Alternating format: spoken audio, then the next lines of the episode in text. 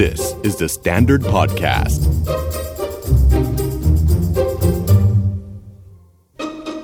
เป็นวัยรุ่นมันเหนื่อย มันเครียด มันท้อ และเมื่อเริ่มรู้สึกว่าตัวเองมีภาวะซึมเศร้า จะจัดการกับความรู้สึกที่เกิดขึ้นนี้ยังไง จะบอกพ่อแม่ดีไหม กลัวพ่อแม่ผิดหวัง จะบอกเพื่อนดีไหม ก็กลัวเพื่อนไม่เข้าใจ สวัสดีค่ะ ดุดดาววัฒนประกรณ์และนี่คือ Are You Okay Podcast Are you okay?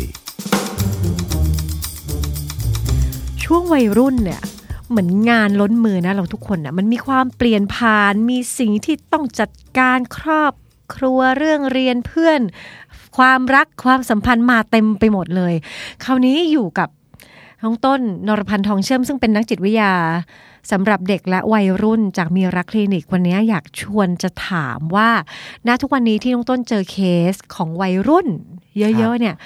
ส่วนใหญ่ณปัจจุบันเนี่ยเขาเผชิญกับภาวะอะไรที่มีความคล้ายๆ หรือว่าเจอบ่อยๆณปัจจุบันอะ โอเค งั้นสรุปความตัดตอนที่พี่ดาวเกริ่นก่อนวัยรุ่นคือการวัยแห่งการเปลี่ยนแปลงและปรับตัว เปลี่ยนแปลงและปรับ และปรับตัว อืม งั้น อืม งั้นดังนั้นไอ้เรื่องที่เป็นธีมภายนอกก็ส่วนหนึ่งนะครับ แต่ไอ้ข้างในของตัวเองแล้วเนี่ย แม้กระทั่งการจะมีขนเพิ่มขึ้นสักเส้นบนร่างกาย อ่ะ เขา เรื่ ก็ องให จะ ญ่นะ กังวล เออ แล้ว อืม การที่เสียงเขาเปลี่ยน การที่ลูกกระเดือกเริ่ม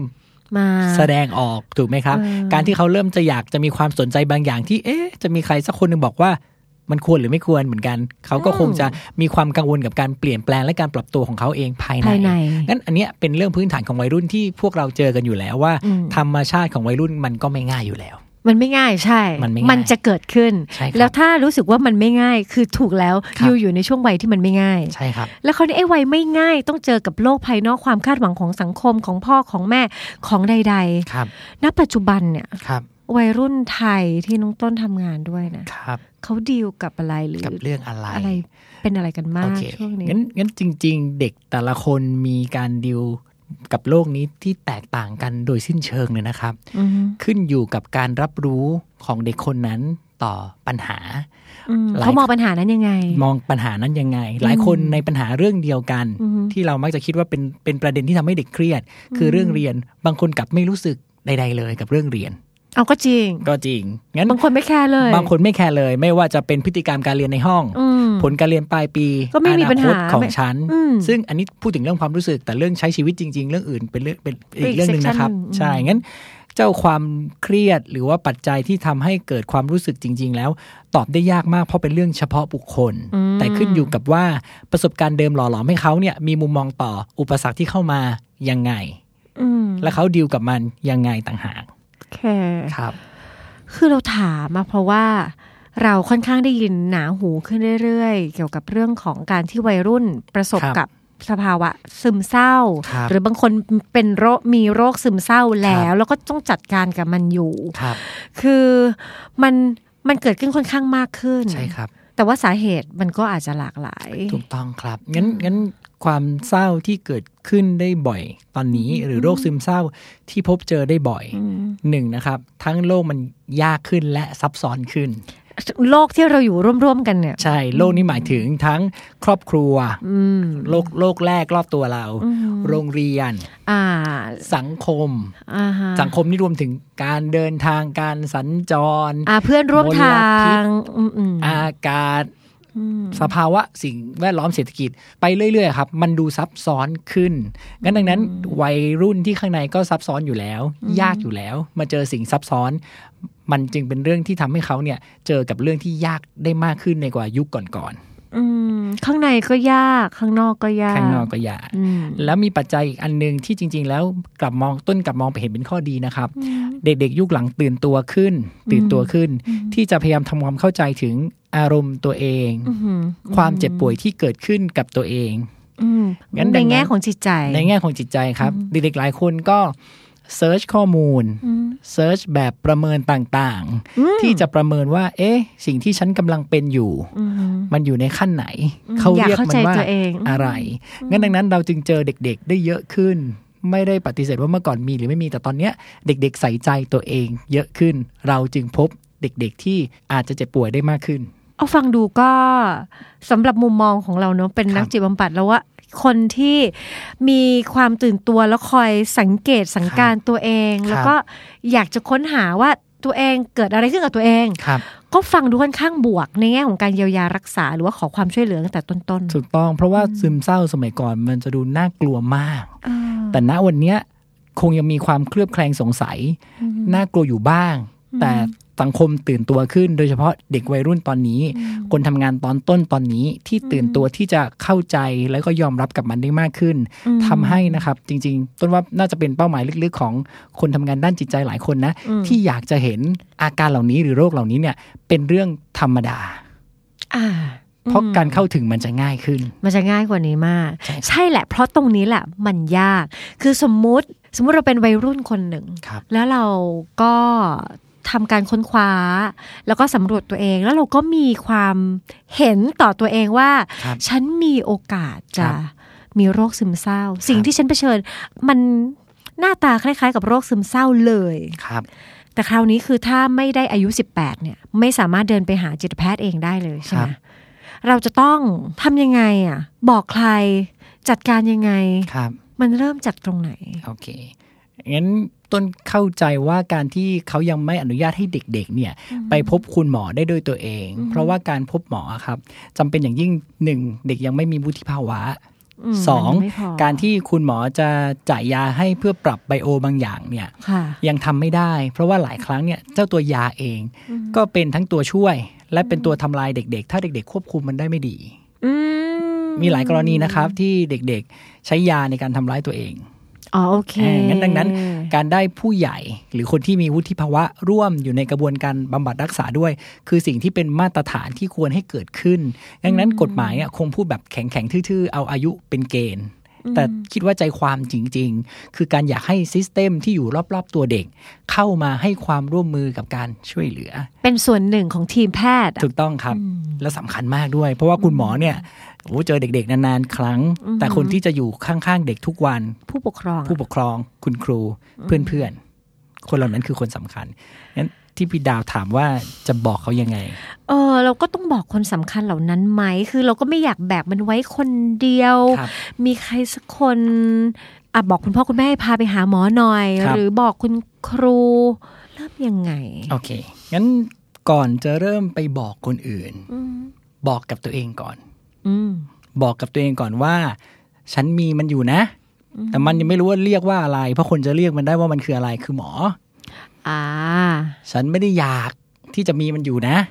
งั้นการจะไปหาหมอคือการเอามันออกไปจากตัวฉัน อืม อืมอืม และถ้ามีใด ๆก็ตาม ที่จะเป็นธีมของอาการ อืม ความคิดลบ อารมณ์เศร้า ความรู้สึกเป็นภาระ อืม นั่นคืออาการไม่ใช่ฉัน โอเค แยกมันออกจากความเป็นเรานิดนึง คุยมันก่อน ครับ ลองจินตนาการว่าอยู่ดีๆ เหมือนเราก็มีสัตว์เลี้ยงเพิ่มขึ้นมา ครับ ตัวหนึ่ง ครับ สัตว์เลี้ยงเนี่ยมันอาจจะเป็นมวลเป็นก้อนเป็นอะไรไม่รู้แหละแล้วแต่ ครับ เรา แต่ก็ให้สังเกตดูว่าถ้ามีความคิดลบๆช่วงหลัง ครับ ๆ ลบหมดเลยแล้วก็รู้สึกว่าเป็นภาระ ครับ อ่า ให้รู้สึกว่ามีสัตว์เลี้ยงนี้อยู่ ครับ แต่สัตว์ตัวนี้เป็นสัตว์อะไร ชื่ออะไร พาไปหาหมอ ใช่ครั ให้หมอระบุให้ ใช่ครับ ให้ผู้เชี่ยวชาญให้คุณหมอให้จิตแพทย์ เป็นคนระบุ เป็นคนวินิจฉัย และให้เราเข้าใจกับมันมากขึ้นงั้นดังนั้น การสื่อสารอันดับแรกควรสื่อสารกับตัวเองก่อน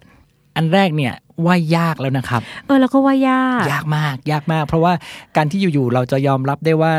เราต่างจากคนอื่นในบางช่วงนะครับ หรือเรามีมัน เราต่าง เข้า จาก มา เดิม เราต่างจากเดิมเราต่างจากเดิม มันก็ยากแล้ว แต่ขั้นที่สองที่จะเอาสิ่งที่เราแตกต่างจากที่เราเคยเป็น ไปบอกคนอื่น มันยาก ยาก มันยาก อ่ะสมมุติจะไปบอกพ่อแม่ โอเค ว่า เออ พ่อคะแม่คะหนูมีสัตว์เลี้ยงตัวใหม่ มันคืออะไรไม่รู้มันหนักๆทวงๆ บางทีเราก็จะกังวล ครับ ว่าพ่อแม่จะตอบสนองยังไง ถ้าในประสบการณ์ของเราคราวก่อนๆเวลาเราไปบอกอะไรกับพ่อแม่แล้วพ่อแม่เรามักจะดุเรา ครับ หรือว่าเราทำผิดทำแบบนี้ไม่ดี ครับ เราก็จะแบบไม่กล้าที่จะเดินเข้าไปบอกกับเขา เพราะว่าเราก็กังวลว่าพอเราไปบอกแล้วเนี่ย เรา เรา จะ จะได้ ยิ่ง สิ่งนั้นกลับมา อืม ใช่ ได้เหมือน ครับ เดิมอ่ะ หรือแม้กระทั่งในบ้านที่อบอุ่น อบอุ่น ดีทุกอย่าง พ่อแม่เลี้ยงดูมา มั่นคง หนาแน่นไปด้วยความรัก แต่ในขณะที่อาการมันกำลังทำงานอย่างรุนแรง เด็กอาจจะคิดว่าตัวเองไม่เหมาะกับการเป็นลูกของพ่อแม่ก็ได้ เพราะครอบครัวฉันอบอุ่นนี่ แล้วทำไมวันนี้อยู่ๆฉันถึงเศร้า การ ก็ ไป รู้สึกว่าตัวเองผิดเลย ใช่ การไปแสดงสิ่งเหล่านี้ให้พ่อแม่ที่เขาเลี้ยงฉันมาดีอยู่แล้ว นั่นคือสิ่งที่ไม่ควร ต้นก็เลยอยากให้ย้อนกลับไปข้อหนึ่งคือดิวกับตัวเองก่อนว่าถ้ามีความคิดเหล่านี้เข้ามา นั่นคืออาการ มันคืออาการ มันคืออาการ ประเด็นคือมันคืออาการ ใช่ครับ มันไม่ใช่เรา มันไม่ใช่เรา เรา แยก เรามีมันอยู่ไม่ได้เป็นเรา เราไม่อยากจะมีมัน อืม เนาะงั้น สิ่งที่อยากให้เด็กๆ สื่อสารกับพ่อแม่ อืม นั่นแหละพ่อแม่ก่อน เป็นลักษณะของการสื่อสารเพื่อต้องการความช่วยเหลือ เป็นการขอความช่วยเหลือ เป็นกการขอความช่วยเหลืออโดยการบอกว่าตอนเนี้ยเรารู้สึกทุกข์กับเรื่องอะไรบ้าง โดยเฉพาะการบอกความรู้สึก เช่น เศร้าจังเลย ทุกครั้งที่ต้องไปโรงเรียน หนูไม่รู้ว่าทำไมเพราะหนูถึงโรงเรียนทุกครั้งน้ำตามันจะไหล หยุดไม่ได้ หนูขาดสมาธิ หนูไม่แน่ใจว่าสิ่งที่เกิดขึ้นมันเรียกว่าอะไร แต่ว่าหนูหาข้อมูล หนูคิดว่าคนที่จะช่วยอธิบายให้ทั้งหนูแล้วก็พ่อแม่เข้าใจได้ น่าจะเป็นจิตแพทย์ เออ ถ้าพูดได้แบบนี้นะ ใช่ครับ เคลียร์นะ ใช่ครับ แต่ว่ามันต้องดีลกับตัวเองตั้งแต่ขั้นแรกก่อน เอ่ เนาะ อฐานตัวเองต้องแน่น ฐานตัวเอง ะ ต้องแน่นก่อน เข้าใจก่อนว่าคืออาการ แล้วก็ฮึบกับตัวเองสั้นๆ แค่สั้นๆ แล้วก็สื่อสารความช่วยเหลือออกไป เพื่อเชื่อมโยงความเป็นเราณวันนี้ครับ ให้พ่อแม่พาเราไปหาคนที่จะบอกได้และให้ความช่วยเหลือเราได้จริง อือฮึ ๆ ให้ได้เร็วก่อน ฉันรู้สึกจุดจุดจุดจุดๆๆๆอะไร ครับ ฉันต้องการจุดจุดจุดจุดๆๆๆอะไร อะไร หรือฉันมีความคิดหรือไม่ไอเดียว่าจุดจุดจุดๆๆอะไร ที่จะช่วยฉันได้ ที่จะช่วยฉันได้ ครับ อ่ะสามช่องนี้เติมเอาไว้ ครับ เคลียร์ๆแล้วก็เดินไปบอกกับเขาตรง ครับผมแต่การไปบอกสิ่งหนึ่งที่อยากให้เด็กๆยอมรับก่อน ก็คือท่าทีที่พ่อแม่จะตอบกลับมา อาจจะดูตระหนก ๆ ให้คิดไปก่อนเลยว่าเขาจะตกใจ ใช่ เออ เขาจะไม่แบบว่าหันมา อืม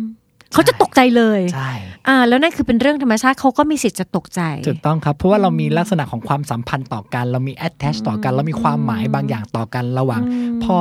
ลูกแม่ลูกงั้นดังนั้น การบอกความเปลี่ยนแปลงบางอย่าง เกิดความตกใจได้ทั้งนั้น ความตกใจที่เนื่องมาจากความเป็นห่วง ความตกใจที่เนื่องมาจากความเป็นห่วง อืม ดังนั้นถ้ามีท่าทีเหล่านี้ ถ้ามีท่าทีเหล่านี้ อยากให้เด็กๆทำความเข้าใจก่อนว่ามันเกิดขึ้นได้ตามธรรมชาติของอารมณ์ เป็นธรรมชาติอารมณ์ของผู้ใหญ่ ใช่ค ที่ รับ รักเรามากๆ เขาอาจจะตอบสนองเราแบบนั้น ครับผมเนาะงั้นขั้นของการดิวกับตัวเอง สื่อสารความต้องการกับพ่อแม่ เป็นสิ่งที่ทำได้ถ้าเราเริ่มเข้าใจได้แล้วว่ามันมาจากไหน และอาจจะเกิดอะไรขึ้นหลังจากที่เราสื่อสารได้บ้าง อ่ะแต่สมมติดาวเป็นน้องคนนั้น ครับ ประเมินแล้วไม่รอด ครับ พ่อแม่ฉันเบอร์ใหญ่กว่าตระหนกแน่ๆ ไม่น่าจะเป็นคนแรกที่เราจะไปลองขอความช่วยเหลือ ครับ มีช้อยส์อย่างอื่นให้ให้คนที่คิดว่า เอ๊ะมีคนอื่นก่อนพ่อแม่ไหมนะ โอเค ไปหาไหนดีอะคะ เด็กๆก็หนีไม่พ้นอีกมิติหนึ่งเนาะก็คือโรงเรียนก็คือโรงเรียน อืมบ้านหลังที่สองบางคนเรียก หลังใหญ่ด้วย หลังใหญ่ เพราะว่าใช้ เออ เวลาอยู่กับโรงเรียนกับคุณครูเนี่ย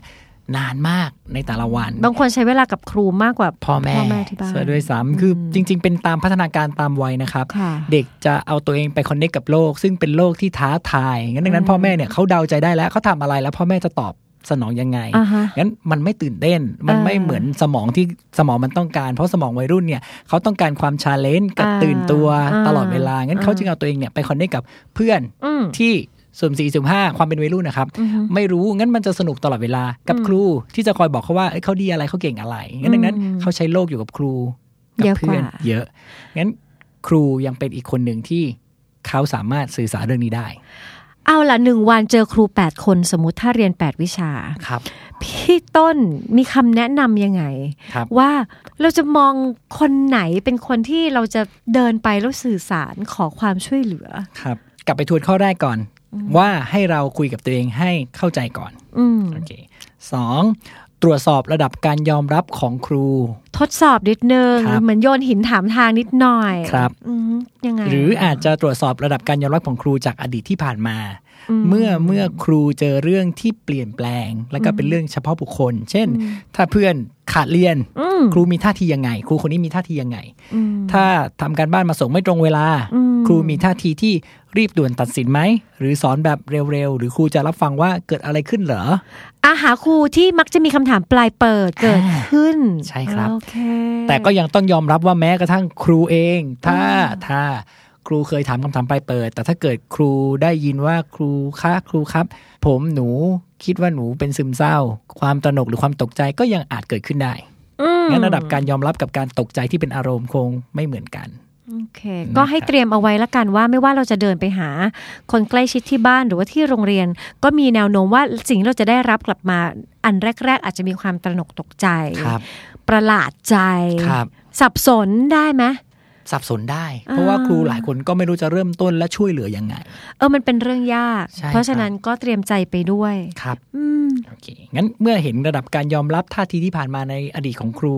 ขั้นต่อไปก็คือ ครูเหล่านั้นมีประวัติในการรักษาความลับของเด็ก ฉันชอบสิ่งนี้มากว่านักเรียนก็ต้องประเมินคุณครูด้วยว่าครูเนี่ยเก็บความลับ แล้วก็สร้างความไว้ใจให้กับนักเรียนมากน้อยแค่ไหน ๆ ถูกต้องครับ แต่ว่าแต่ว่าสิ่งเหล่านี้แค่เตือนให้เป็นข้อๆ แต่ธรรมชาติของเด็ก ๆ นะครับ เด็กๆ จะรู้อยู่แล้วว่ามันคือเกิดอยู่ในสมองแหละ เราก็ตรวจสอบตลอดเวลาว่าใครน่าไว้ใจ อืม แต่ณวันนั้นอ่ะวันที่อาการมันรุมเร้าเราอ่ะ ความคิดเราจะสับสนไปหมด การที่พี่ต้นชวนให้เห็นเป็นข้อข้อๆจะช่วยเด็กเนี่ยลำดับได้ว่าถ้าจะไปคุยกับใคร เราจะกลับมาทดสอบหรือคิดกับคนนั้นยังไง ถ้าครูที่ชอบเอาเรื่องนักเรียนห้องอื่นมาเมาให้ห้องเราฟังบ่อยๆ คนนั้นตัดออก ตัดทิ้งเลยครับไม่ ตัดทิ้ง ตัดทิ้ง หรือครูที่ เลย ชอบเอาเราเปรียบเทียบกับคนโต๊ะข้าง ครับ ๆ ตัดทิ้ง ครับ ไม่เอา ครับ เอาครูที่ชอบเรียกเรามานั่งคุยกันแบบเสียงเบาๆ ตั้ง ครับ คำถามปลายเปิด ครับ แล้วก็ให้เราพูดยาวๆ แล้ว ครับ เขาก็ประคับประคองความรู้สึกเรา ครับ แล้วก็เก็บเรื่องของเราเอาไว้แค่เป็นความเป็นสมบัติของความไว้ใจของเราสองคน เอาครูคนนั้นแหละ เอาครูคนนั้น เพราะเพราะมันจะรักษาอารมณ์ของเราไว้ให้เป็นของเราตลอดไป อืม ครับ อ๋อเยี่ยมเลย มีอีกประเด็นหนึ่งทิ้งท้ายว่า เอ๊ะ ว่า ถ้าจะคุยกับใคร อ่าฮะ เราอาจจะต้องคิดเหมือน benefit of life คุ้มไหมถ้าจะบอกกับคนนี้ ฉันนึกว่าร ๆ ความคุ้มค่านี่อยู่ในวิชาเศรษฐศาสตร์ไม่จริง สิ่งนี้เกิดขึ้นในชีวิตประจำวันค่ะ ดูด้วยว่าคุ้มไหม ใช่ ที่เรา คบ จะแบกความรู้สึกที่พิเศษ ครับ ความรู้สึกที่มันค่อนข้างสำคัญกับชีวิตเราเนี่ย ครับ กับอีกคนหนึ่ง ครับ ว่าคุ้มไหม เพราะว่ามันคือผลรวมของการประเมินตั้งแต่ตัวเอง การยอมรับของคนนั้น การรักษาความลับของคนคนนั้น ประเมินรวมๆกันแล้วว่าคุ้มไหม แย่ที่สุดที่จะเกิดขึ้นได้คืออะไร เช่นถ้าเกิดครูดีมาก ครูรักษาความลับดีมาก แต่อาจจะเผลอหรือไม่ตั้งใจที่จำเป็นจะต้องบอกพ่อแม่เรา อืมอื คุ้มไหม คุ้มไหม ถ้าคุ้ม ถ้านี่คือการเอาเจ้าความเศร้า เอาความซึมเศร้าออกไปจากตัวเอง เพราะเราไม่อยากจะมีมันอยู่ อืม ถ้ายังคุ้มเราเลือกคนคนนั้น โอเค โห นี่ต้องทำงานกับตัวเองเยอะๆ แล้วเป็นดาวเนี่ยต้องเปิดกระเอิ่มสมุดโน้ตทำเหมือน ครับ mind map เลยเนอะ แล้วก็คุยแล้วก็เขียน ครับ เพื่อจะเห็นชัดเจนกับตัวเองว่าเออเราต้องการอะไรเราเห็นอะไรคุ้มแบบไหน ครับ คือย้อนตัวเองไปในวัยเด็กไง ครับ ว่าโหถ้าเป็นเราเราน่าจะเริ่มจากใครรู้ไหมเราน่าจะเริ่มเพื่อน ครับ เพราะมันเป็นที่ที่วัยรุ่นมักจะแบบ ไว้ รู้สึก ใจ ไว้ใจที่สุดนะ ในช่วงวัยนั้นน่ะ ครับ บอกเพื่อนมีวิธีคล้ายๆ กับที่ต้องบอกครูไหมเราก็ต้องเลือกเหมือนกัน ใช่จริง ๆ บอกเพื่อนก็คล้ายคล้ายๆกัน อืม แต่สิ่งที่อาจจะต้องดูเป็นเปอร์เซ็นต์ที่หนักหน่อยก็คือ คุ้มไหม เพราะ ไหม ในธรรมชาติของวัยรุ่น เออสกิลการจัดการอะไรเขาก็จะน้อยกว่าผู้ใหญ่นิดหน่อ งั้ ย ความที่เขาตื่นตระหนกในห้องเรียนแล้วคอยหันมามองเราตลอดเวลาว่าเฮ้ยเรายังเศร้าอยู่ไหมเราเป็นอะไรไหม เออ